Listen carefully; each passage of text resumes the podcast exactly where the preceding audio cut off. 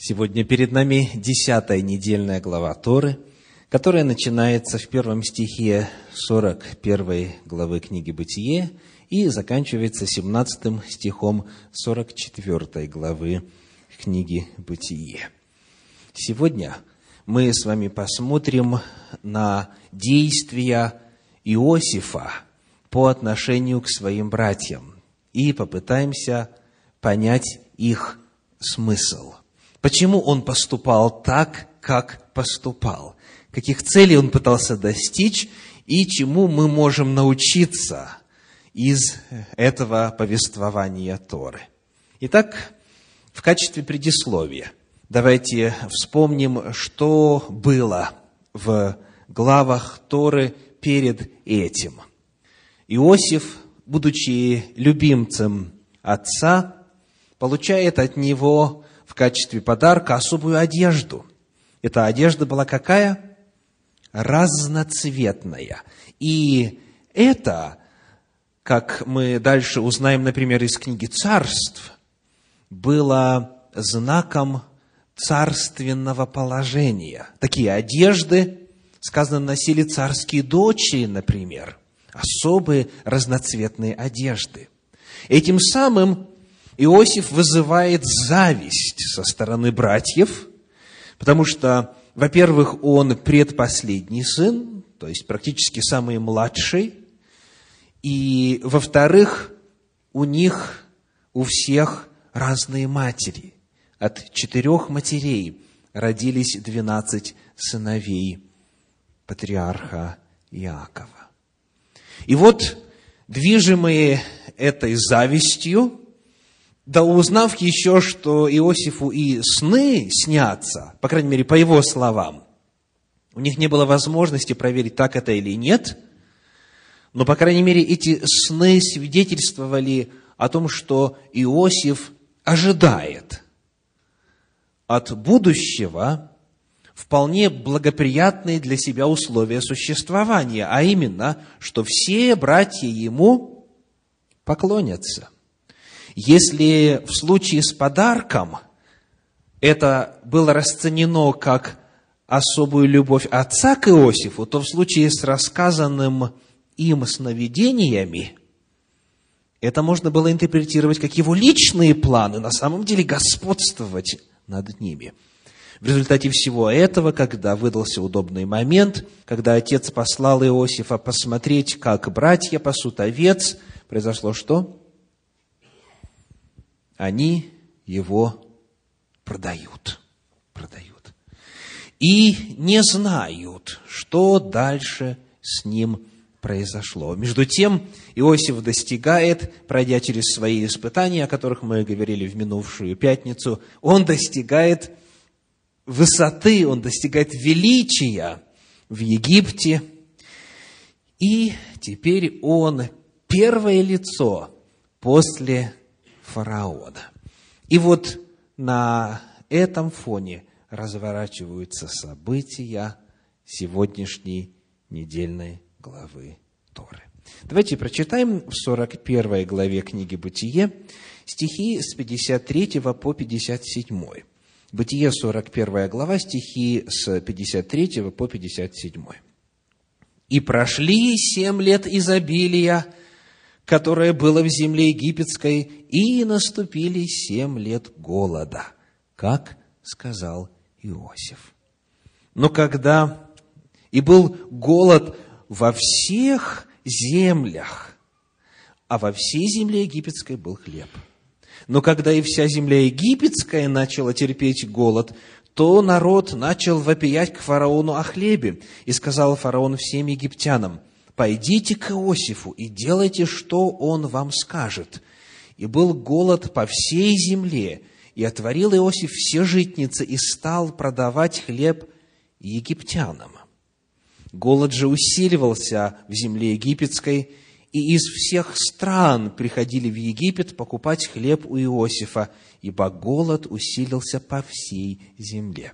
Так обратили ли вы внимание, каким было повеление фараона – Кому продавать хлеб? Египтянам. Давайте посмотрим еще раз.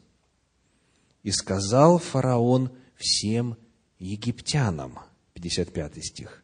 «Пойдите к Иосифу и делайте, что он вам скажет». То есть, не было такого постановления фараона, чтобы продавать хлеб еще представителям других стран. Ведь план-то заключался в чем? Чтобы Египет спасти. И сон-то фараону приснился не о всей земле, не о всех окрестных странах, а о его стране. И задача была жизнь своим подопечным сохранить. И вот в одном из мидрашей на это обстоятельство обращается особое внимание, что не было позволения фараона, не было решения продавать хлеб чужестранцам, потому что, понятно, опасение может своим не хватить. Все-таки впереди семь лет голода. И вот, как сказано в Мидраше, Иосиф проявил большую смелость он ослушался фараона. И когда стали приходить, я цитирую за зерном, люди из других стран, фараон запретил продажу. Вдруг самим не хватит. Иосиф сказал, нельзя допустить, чтобы люди умирали с голоду. Надо продавать им зерно, но по определенным правилам. И дальше вот этот мидраж говорит о том, что Иосиф издал следующий приказ. Первое. Покупатель не имеет права прислать вместо себя раба. За зерном должен прийти кто-то из членов семьи. Второе. Перепродавать купленное зерно запрещается. И третье. Покупатель обязан указать свое имя, имя отца и имя деда. Вот что сделал Иосиф согласно этому древнему еврейскому мидрашу. Основная цель, которую преследовал Иосиф третьим приказом, увидеть братьев. Он знал, что они точно придут за хлебом, потому что в земле ханаанской тоже был голод. Он хотел увидеть братьев, узнать, что делается в семье, он, как говорит этот мидраж, ежедневно проверял списки покупающих зерно и, наконец, дождался. От одних ворот доложили, был Рувим, сын Иакова, от других был Симеон, бен Иаков и так далее. Десять братьев приехали за зерном, а Беньямина, младшего, последнего сына любимой Рахили, Яков боялся послать, чтобы с ним чего-нибудь не случилось. И вот теперь начинается то, что мы сегодня попытаемся изучить. Действия Иосифа по отношению к своим братьям. Давайте посмотрим на 42 главу книги «Бытие». Бытие, 42 глава, стихи с 5 по 9, с 5 по 9. «И пришли сыны Израилевы покупать хлеб вместе с другими пришедшими, ибо в земле ханаанской был голод. Иосиф же был начальником в земле той, он и продавал хлеб всему народу земли. Братья Иосифа пришли и поклонились ему лицом до земли, и увидел Иосиф братьев своих и узнал их, но показал, будто не знает их, и говорил с ними сурово, и сказал им, «Откуда вы пришли?» Они сказали, «Из земли ханаанской, купить пищи». Иосиф узнал братьев своих, но они не узнали его. И вспомнил Иосиф сны, которые снились ему о них, и сказал им, вы соглядатаи, вы пришли высмотреть наготу земли сей. Итак, наступает время, когда вот то слово Господне, произнесенное Иосифу, когда ему было еще всего лишь 17 лет, теперь исполняется. А Иосифу сейчас сколько? Иосифу сейчас 39 лет, потому что дальше в повествовании он скажет, вот еще пять лет голода. Ему было 30, когда он предстал перед лице фараона. Итак, 39 минус 17 получается сколько? 39 минус 17. Сколько лет ему пришлось ждать? 22 года, представляете? 22 года. И вот наступил час. И можно представить, какие мысли могли появиться в сознании Иосифа. Скажите, какое вот такое вот естественное, распространенное у людей чувство тут же могло вспыхнуть, когда он увидел, как они ему кланяются? Ну, конечно, да, это желание мести. Вот теперь пришел мой звездный час – и я точно поступлю, ну, по крайней мере, по справедливости, да, то есть вы меня продали в рабство, и я вас сейчас продам в рабство. У меня есть на то власть и сила. Но Иосиф, и вот это первое, что нас поражает в этом повествовании, он не желает мстить. Он не испытывает ни гордости, ни чувства мести – он лишь еще полнее осознает значение происходящего и ощущает, что все в мире происходит на самом деле по воле Всевышнего. То есть, когда они ему поклоняются, он вспоминает что? Свои сны. А сны его по своей природе, в свою очередь, являются чем? Откровением свыше от Бога. Это пророчество как написано в книге Псалтирь, Слово Господне испытало его. То есть вот он на протяжении 22 лет ожидал исполнения этих своих пророческих сновидений, и вот теперь они исполняются. И Тора упоминает, что когда он их увидел, он вспомнил свое пророчество. Он удостоверился в том, что Господь свое слово исполняет, что промысел и всеведение Всевышнего является главным, что определяет ход земной истории. Итак, первое, что сразу же бросается в глаза, Иосиф не мстит своим братьям. Но, тем не менее, остается вопрос, что же он делает с ними – Почему он делает то, что делает, каких целей он пытается достичь. Он говорит, вы пришли высмотреть наготу земли сей. Слово «нагота» будет что означать в данном случае? Слабые места. И в действительности, если мы смотрим на карту, то северо-восточная граница Египта, как раз которая и граничит с ханаанской землей – говоря топографически и политически, была очень уязвимым местом, потому что там пустыня. И потому вот этот вот уязвимый участок, с которого или из стороны, со стороны которого пришли братья Иосифа, будучи иноземцами, в действительности мог вызывать тревогу. То есть, когда Иосиф в данном случае это произносит, он э, сообщает нечто вполне ожидаемое в то время, потому что тот участок в действительности потенциально опасен. И вот они пришли оттуда, и он их обвиняет в том, что они устанавливают наблюдение и пытаются вот найти, будучи шпионами, слабые места в обороне. И сказано, он говорил с ними как? Сурово. Говорил с ними сурово. Как вы думаете, почему? Для чего он так себя ведет?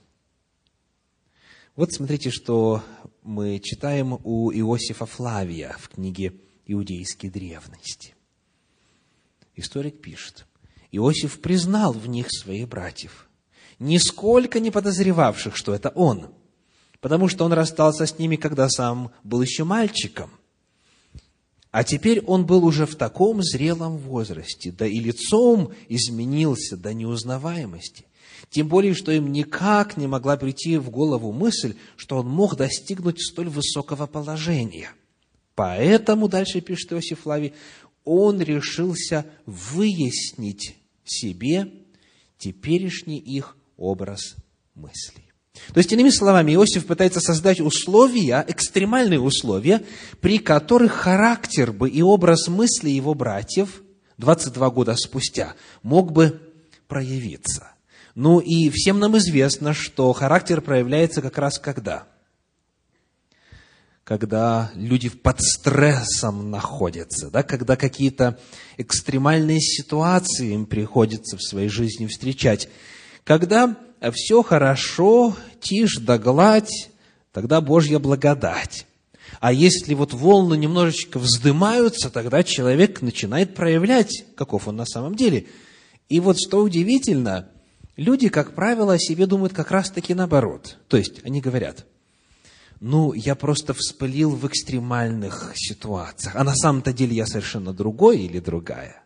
То есть, они думают о себе э, больше представляя себя в тот момент, когда все спокойно. А вот если какие-то беды или проблемы, тогда они считают, что это был случайный выпад. А на самом деле?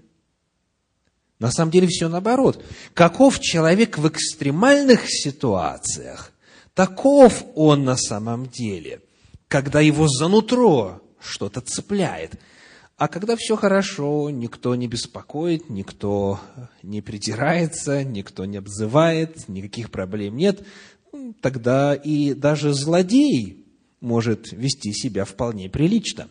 Так вот, цель Иосифа таким образом заключается в том, чтобы создать вот такие экстремальные обстоятельства, при которых он мог бы проверить, каковы его братья сейчас. В книге «Патриархи и пророки» на эту тему написано так. Кинув острый взгляд на просителей, он сразу обнаружил, что Вениамина между ними не было. Не стал ли и он жертвой вероломной жестокости этих грубых людей? То есть причина, по которой он был ненавидим, одна из причин в чем заключалась? Он был сыном любимой жены. И еще один сын любимой жены оставался, Вениамин. И потому у Иосифа страшная мысль появляется, не случилось ли с Вениамином приблизительно то же самое, что в отношении Иосифа было задумано. Он решил узнать истину. Вот так объясняется цель Иосифа. Теперь я хочу прочитать для вас несколько абзацев из комментария на этот эпизод, который принадлежит перу исследователя Гирша. Он довольно глубоко подходит к этому вопросу. Послушайте. «Мы должны, — говорит он, — попытаться объяснить поведение Иосифа на основании фактов, которые даны нам в повествовании.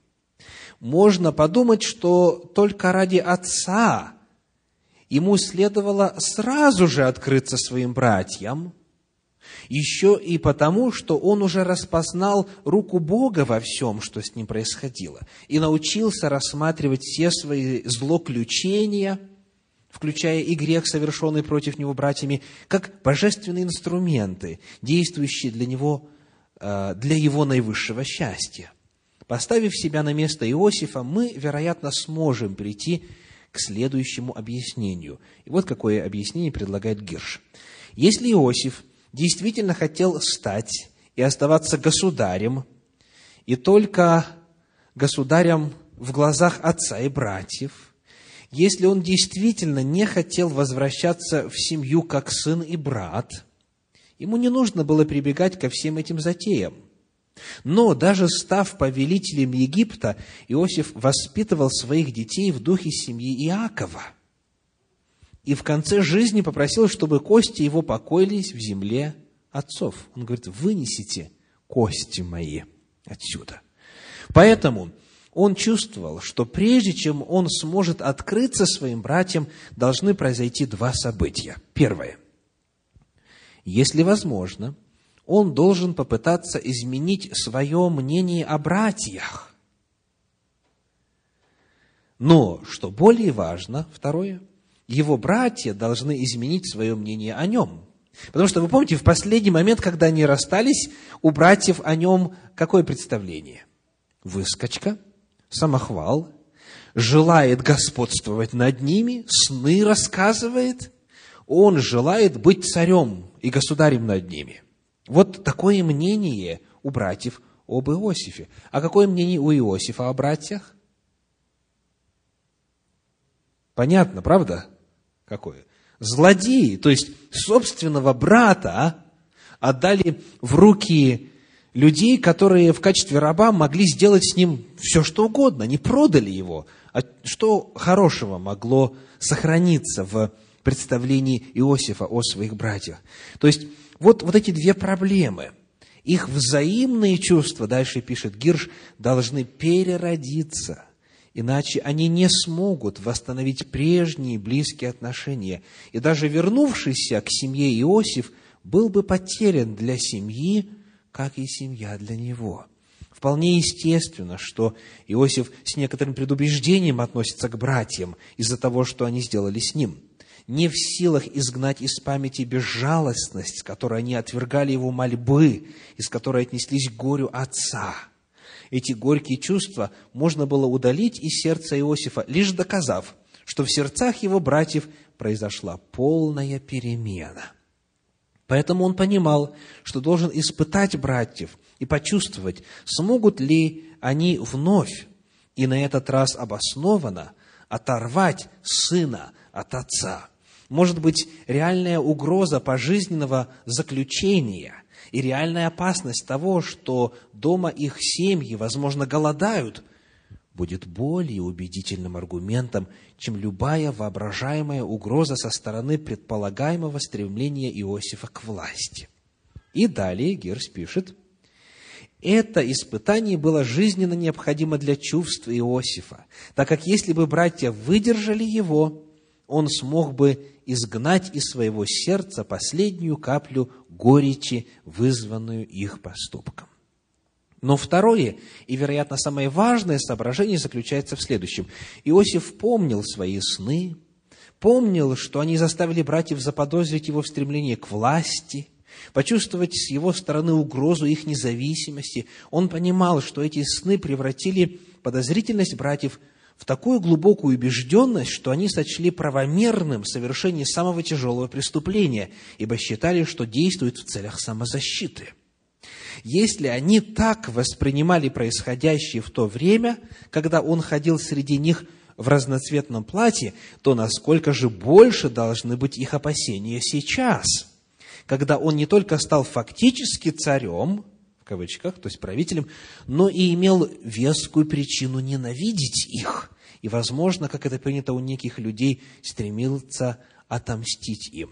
Поэтому было крайне важно – чтобы братья узнали подлинный характер Иосифа, а для этого было необходимо, чтобы он предстал перед ними в ореоле своей фактической власти. Они должны были понять, что полностью зависят от его воли.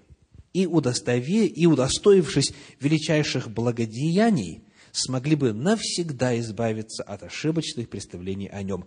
И тогда он откроется им, с их глаз пойдет пелена, Иосиф и его братья забудут прошлое. Лишь в этом случае Иосиф мог надеяться по-настоящему возродиться как сын своего отца и брат его сыновей. Итак, вот анализ исследователя Равина Гирша по поводу того, почему вот Иосиф проводит своих братьев через такую утомительную процедуру. Он не только вопросы своего мировоззрения в отношении братьев решал, но также, согласно этому комментарию, и вопросы их мировоззрения в отношении его самого. Ну и дальше происходит следующее. Смотрите, как этот эпизод комментирует Равин Ицхак Зильбер. Дело в том, что Иосиф не хотел рассказывать отцу, что братья его продали – он не сделал этого и тогда, когда Яков пришел в Египет. Вот смотрите, допустим, когда он был в темнице, тогда он никак не мог весточку послать о себе отцу. Да? Но когда в возрасте 30 лет он стал первым лицом после фараона, он же вполне мог снарядить экспедицию, или послать письмо, или послать раба, и сказать своему отцу, вот он я, правда? То есть, но он этого не делает. Да? Он ждет 9 лет, пока не придут его братья. И в этом заключен определенный, очень важный, глубокий смысл. И вот Зильбер объясняет его так. Слишком живо, говорит он, представлялась Иосифу эта тяжелая картина. Вот Иакову сообщают, что сын его цел и невредим. Старшие братья Иуда, Симеон и Левий краснеют и белеют. Иаков просит их рассказать правду, ведь они сами показывали ему окровавленную рубаху Иосифа. Братья начинают бормотать что-то невразумительное, стараются реже заходить к отцу в дом, избегают его. Иосифу ясно виделись последствия всего этого. Слабеют связи в семье Иакова, уменьшается влияние Иакова на внуков, а это зло намного большее, чем даже слезы Иакова об Иосифе. А Зильбер подмечает очень важный момент, что у Иосифа в действительности была возможность по крайней мере, в течение девяти лет сообщить о себе. Но он этого не делает. Он не рассказывает отцу о том, что произошло. Он желает обойтись с братьями так милостиво, чтобы отец и не узнал, что и как произошло. Фактически в Торе у нас нет рассказа о том, что Иосиф сообщает отцу о том, что братья с ним сделали. Там есть один интересный эпизод, а, к которому мы обратимся в следующей недельной главе Торы, или, пожалуй, через одну, когда уже патриарх Яков умирает, помните, что делают братья? Приходят и говорят, отец твой, когда еще был жив, сказал вот то-то, то-то и то-то. Но это, конечно же, была выдумка. Потому что Библия очень подробно рассказывает нам о личных встречах Иосифа с, со своим отцом перед смертью. И потому отец бы точно попросил Иосифа в отношении братьев своих. Отец бы дал наказ, дал бы завещание, в особенности тогда, когда он все 12, всех их пригласил и каждому сказал их будущее и так далее – у Иакова и слова нет на эту тему. То есть братья, опасаясь, Тора так это и объясняет, что они испугались, что вот сейчас уже отца нет, и вдруг Иосиф захочет нам отомстить. И потому они сфабриковали, придумали вот такую историю, что отец якобы об этом знал. Но в Торе нет таких сведений. То есть смотрите, что происходит. Иосиф не желает даже доброе имя братьев уронить в глазах отца. Он не сообщает о том, как же все-таки это случилось. И это само по себе весьма удивительно и нетипично для большинства людей. Он хочет, удостоверившись, что братья покаялись, что они поменялись, сохранить их доброе имя он не рассказывает отцу о них. Что творилось бы, пишет Гирш, в сердце Иакова, если бы он обрел одного сына, но потерял десятерых? Если бы ему пришлось быть свидетелем того, как его дети разделились на два жестоко враждующих лагеря? С этой точки зрения все планы Иосифа чрезвычайно продуманы. И, как нам кажется, пишет исследователь, достойны такого мудреца, как он.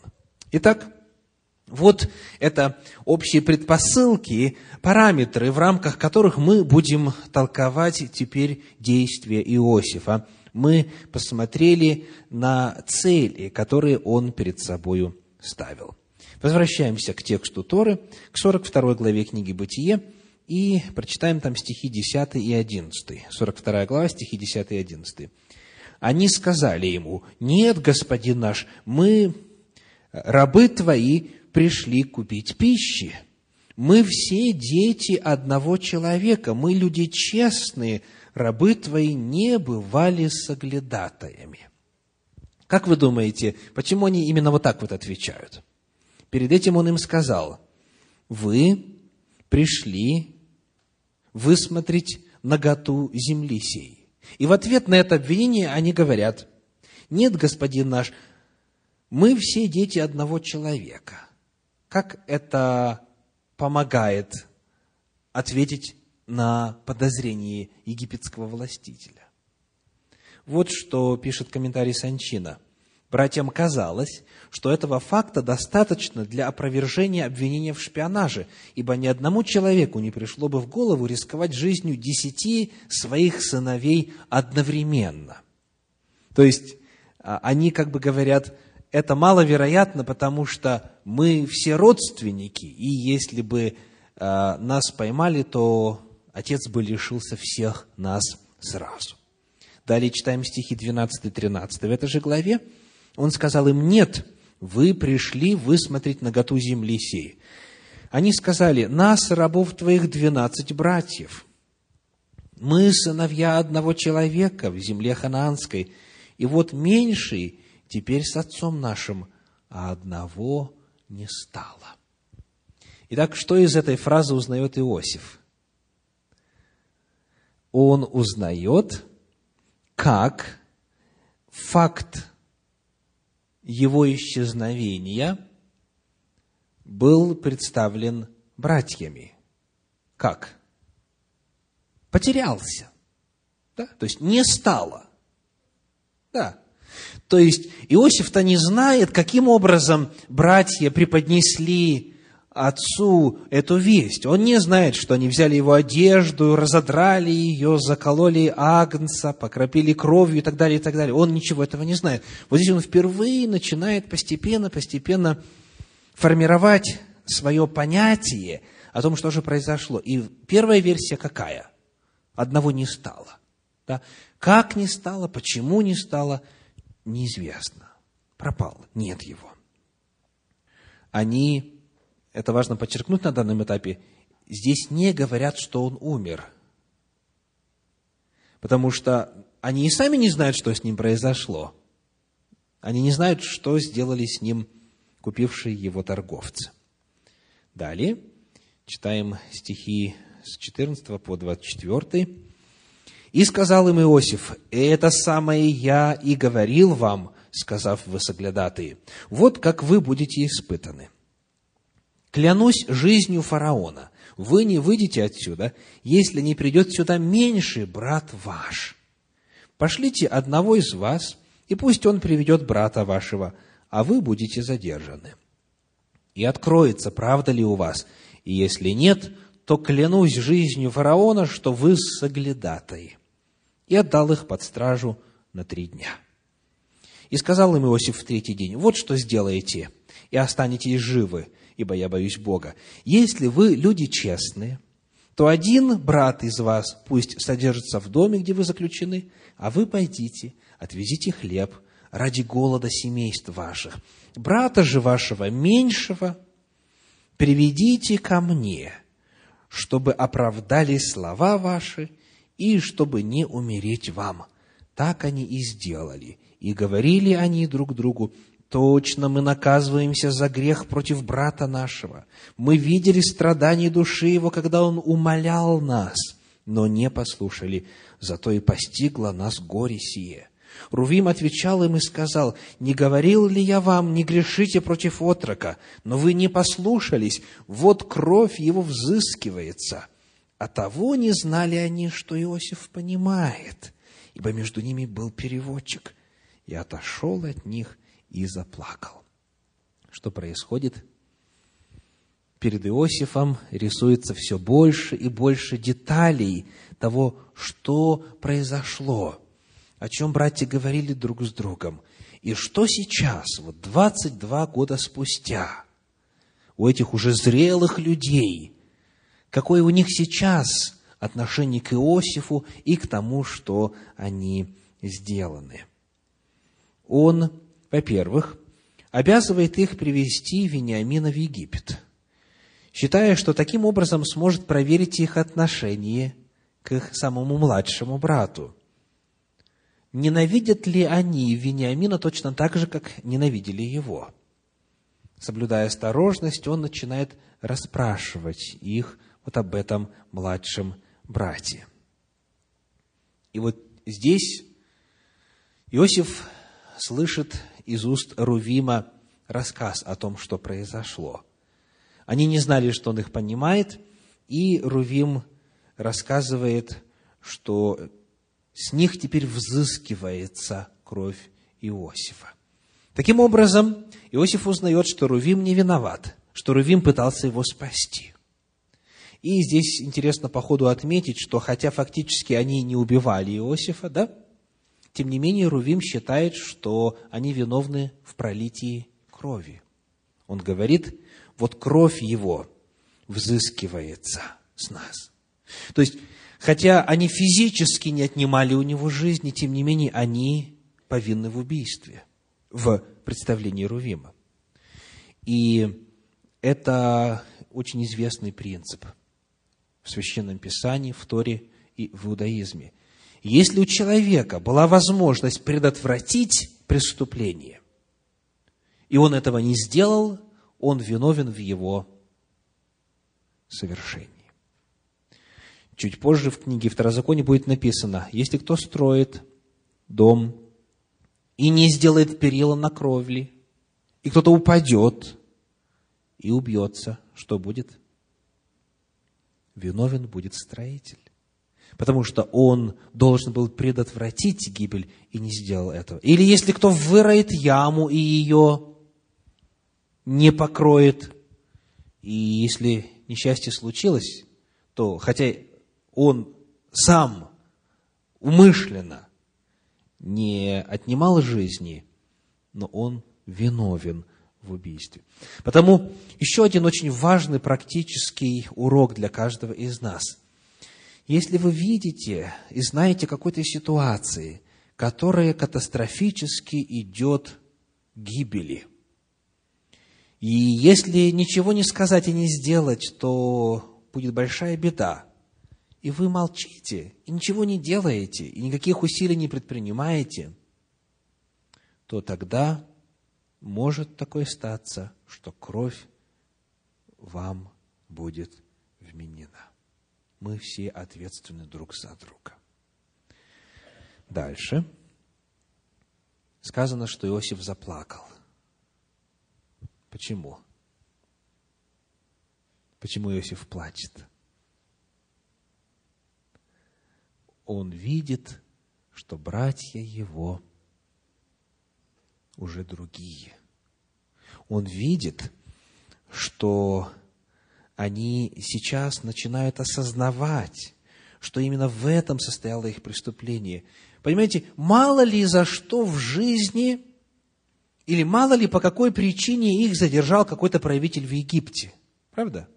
Они же не знают, что Иосифа в Египет продали. То есть у них Э, нет никаких доказательств, что с ними вот эта беда сейчас приключилась, потому что в свое время, 22 года назад, они по отношению к своему брату сделали зло. Но они эти два события связывают. Это Иосифу говорит о чем? Что на протяжении всех этих лет они об этом помнят. И когда вот случается несчастье, они видят в этом Божью руку, Божье наказание. То есть это показывает, что они не черствые или бесчувственные злодеи. Они и помнят, и сожалеют, и осознают, и раскаиваются в этом своем злодеянии. И вот поэтому он начинает плакать. Он плачет, потому что осознает, что это уже не те люди, которые его продали. Многое в их жизни поменялось, и произошло покаяние. Читаем дальше 24 стих 42 главы книги «Бытие». «И отошел от них, и заплакал, и возвратился к ним, и говорил с ними, и, взяв из них Симеона, связал его пред глазами их». Появляется вопрос, а почему Симеона? Почему связал именно Симеона? Ну, во-первых, он только что услышал, что старший Рувим невиновен. Да? То есть, Рувим хотел его спасти. А кто идет следующим по возрасту после Рувима? Симеон. То есть, на Востоке иерархия старшинства строго соблюдается. И Рувим тогда уходит, как вы помните, оставляет Иосифа. И за старшего тогда автоматически остается Симеон. И потому на нем лежит ответственность за то, что произошло. И хотя фактически-то идею продать выдвинул кто? Иуда. Но именно на Симеона лежит ответственность, потому что он там был старшим во время, когда старший брат Рувим отошел. Итак, следующий по возрасту после Рувима Симеон, и таким образом именно он становится заложником. Мидраш рассказывает, что Симеон был главным зачинщиком жестокого обращения с Иосифом. И вот что происходит дальше. Симеон остается там, в Египте, стихи с 25 по 28. «И приказал Иосиф наполнить мешки их хлебом, а серебро их возвратить каждому в мешок его и дать им запасов на дорогу. Так и сделано с ними. Они положили хлеб свой на ослов своих и пошли оттуда – и открыл один из них мешок свой, чтобы дать корму ослу своему на ночлеге, и увидел серебро свое в отверстии мешка его, и сказал братьям своим, «Серебро мое возвращено, вот оно в мешке у меня». И смутилось сердце их, и они с трепетом друг другу говорили, что это Бог сделал с нами. Как вы думаете, почему Иосиф возвращает серебро?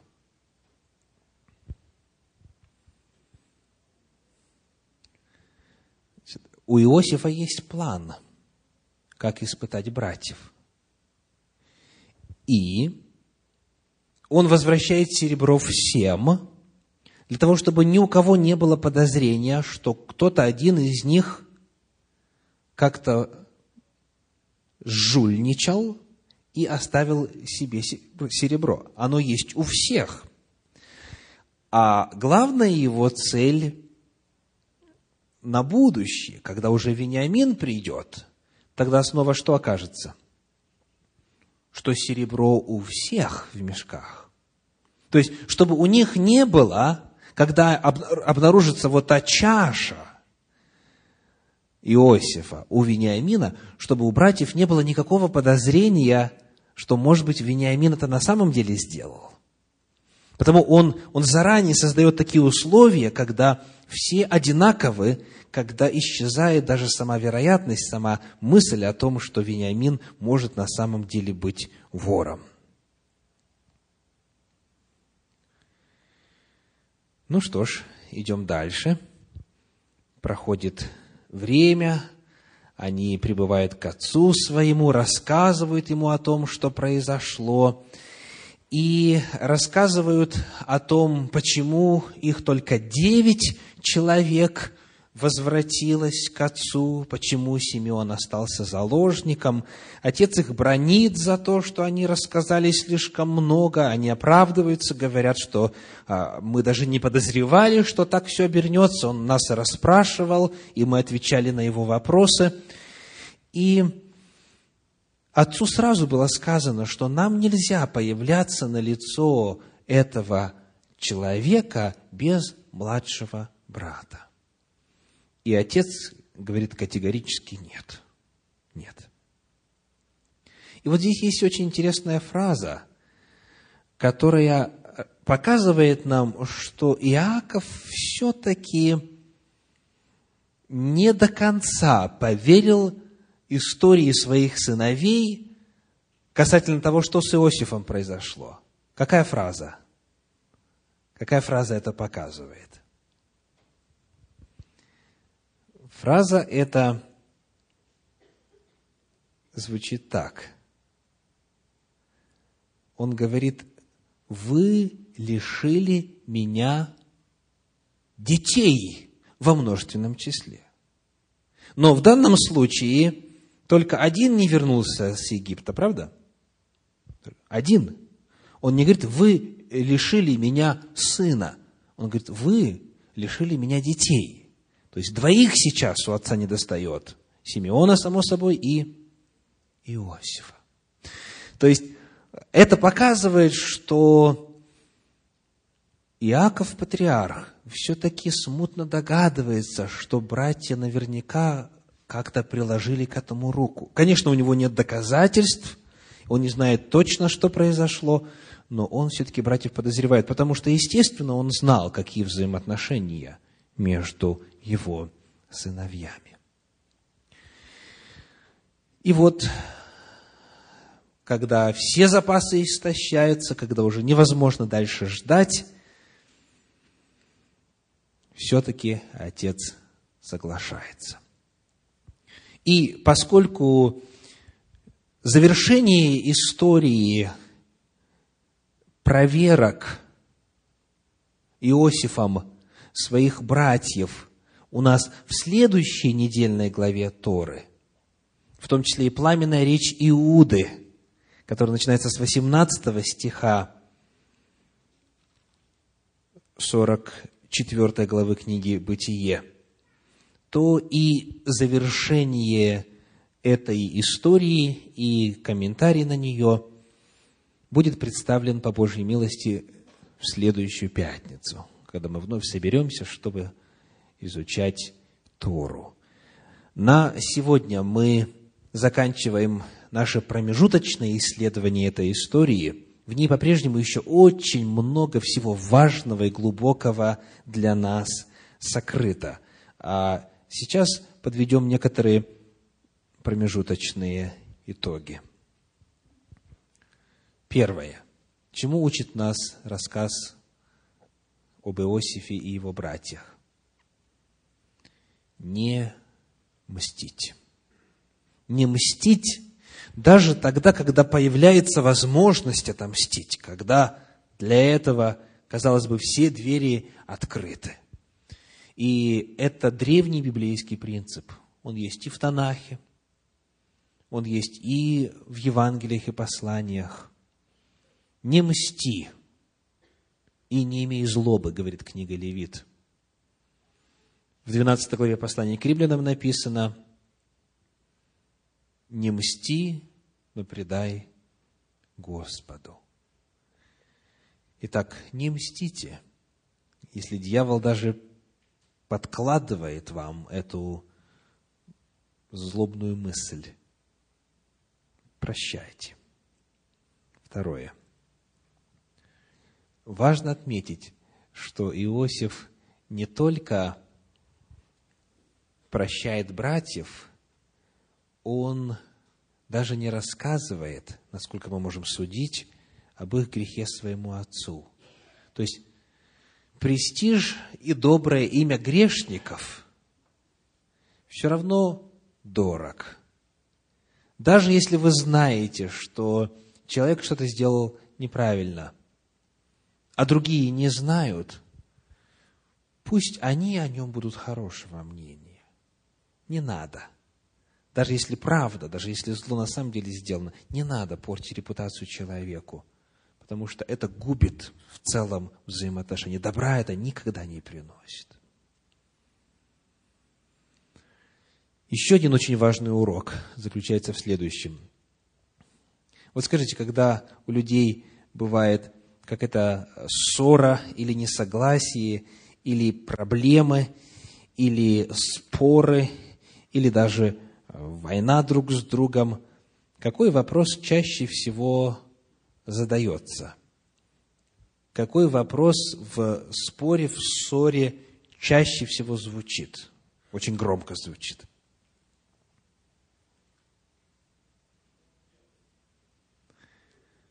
Кто виноват? Это самый главный вопрос. кто виноват? Кто виноват? Он или он, она или она, он или она. То есть, чаще всего люди силятся определить виновного. Кто виноват? И для этого, знаете, задействуют, ну, все возможные способы. И красноречие, и воображение, и достройка того, что подразумевалось на самом деле, когда он для нас сказали то-то и то-то. То есть цель такая – очернить и представить человека, врага своего или там соперника своего в самом-самом-самом неприглядном свете. И считается почему-то очень многими, что если эта цель достигнута, если удалось доказать, что вот ты не прав, ты виноват, считается, что цель достигнута. Значит, если ты виноват, значит, я автоматически прав, я автоматически не виноват, ну и все, тебе наказание, а мне похвала. Так вот, этот отрывок Торы показывает нам, что вопрос нужно по-другому ставить. Скажите, кто виноват, Иосиф или его братья? Вот исходя из, в особенности, комментария Гирша, который я сегодня зачитывал. Кто виноват? И Иосиф виноват. В чем Иосиф виноват?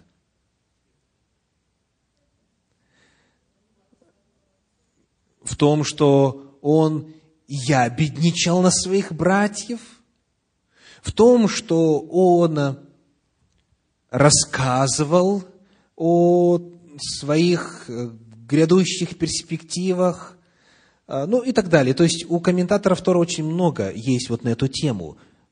То есть, по крайней мере, он поступал неосторожно, не может быть, не со зла, да, может быть, не со зла, но все-таки неразумно, не мудро. Так вот, Виноваты ли братья? Ну, вне всякого сомнения. Виноват ли отец? Естественно. Любил детей по-разному и так далее. То есть, Тора показывает, виноваты. У каждого своя вина. Она несопоставима, конечно же. То есть, ясно, что этот больше, этот меньше. Но главный вопрос другой нужно ставить. А именно, как вот этого виновного или виновных от пункта А довести до пункта Б. То есть, уразумев, что человек виноват, и зная, что у него какая-то проблема духовная, эмоциональная, иная какая-либо, важно не только это определить и потом радоваться о том, что вот я нашел и выяснил, что он или она грешница, а определив это, теперь дальше взять на себя ответственность за этого человека. И задать какой вопрос? Как бы мне этого грешника превратить в праведника? Как бы мне его из состояния греха и греховности подвести через какие-то определенные шаги, определенные этапы к состоянию праведности и святости? Именно вот Этим занимается Иосиф. Он мог бы за несколько минут сказать, я вот прав, а вы, соответственно, нет, и все было бы очевидно, и он, формально говоря, был бы прав. Но он другой вопрос задает. Он мыслит, он думает, как бы помочь этим братьям, как их провести через соответствующие этапы, где бы ситуация помогла бы им осознать, признаться, исповедаться. То есть, иными словами, он берет на себя ответственность за беззаконника и хочет помочь ему дойти до праведности. Вот это бесценный, бесценный урок для каждого из нас. Все мы много согрешаем, пишет Священное Писание. И вот зная согрешения друг друга, мы должны просить у Господа мудрости, как сказать правильно, как момент подобрать правильно, как, может быть, даже соркестрировать ситуацию правильно, чтобы произошло раскрытие, признание, исповедь, покаяние и оставление греха. Ну, а продолжение истории, по милости Божьей, в следующую пятницу. Аминь.